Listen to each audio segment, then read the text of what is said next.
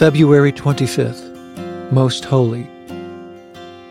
Praise the Lord. Yes, give praise, O servants of the Lord. Praise the name of the Lord.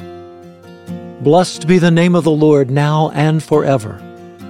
Everywhere, from east to west, praise the name of the Lord. For the Lord is high above the nations. His glory is higher than the heavens. Who can be compared with the Lord our God, who is enthroned on high? Psalm 113, verses 1 through 5. Everyone who calls on the name of the Lord for redemption has the task, privilege, and honor of praising the Lord now and through eternity. Worship is the one thing we will do both in this earth life and life eternal. As His sons and daughters, we should glow with the complete and full love of Christ. Proclaiming His glory and goodness should be such a part of our natural makeup that it spills out of our mouths as easily as reciting our own names and street addresses.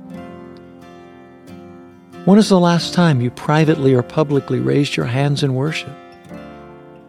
Do you recall the last time you bowed low on your knees in a prayer of thanks and deep, humble gratitude? He is deserving of all honor. There is none greater in existence than Jehovah God. Let us worship Him today. You are above all things. Nothing and no one can compare to You, my Lord, my God, and my King. Let me carry my thoughts of praise to You throughout the day and into the night from this day, each thereafter, and into eternity. Praise Your name, Most High. Amen. For Yours is the kingdom, and the power, and the glory forever.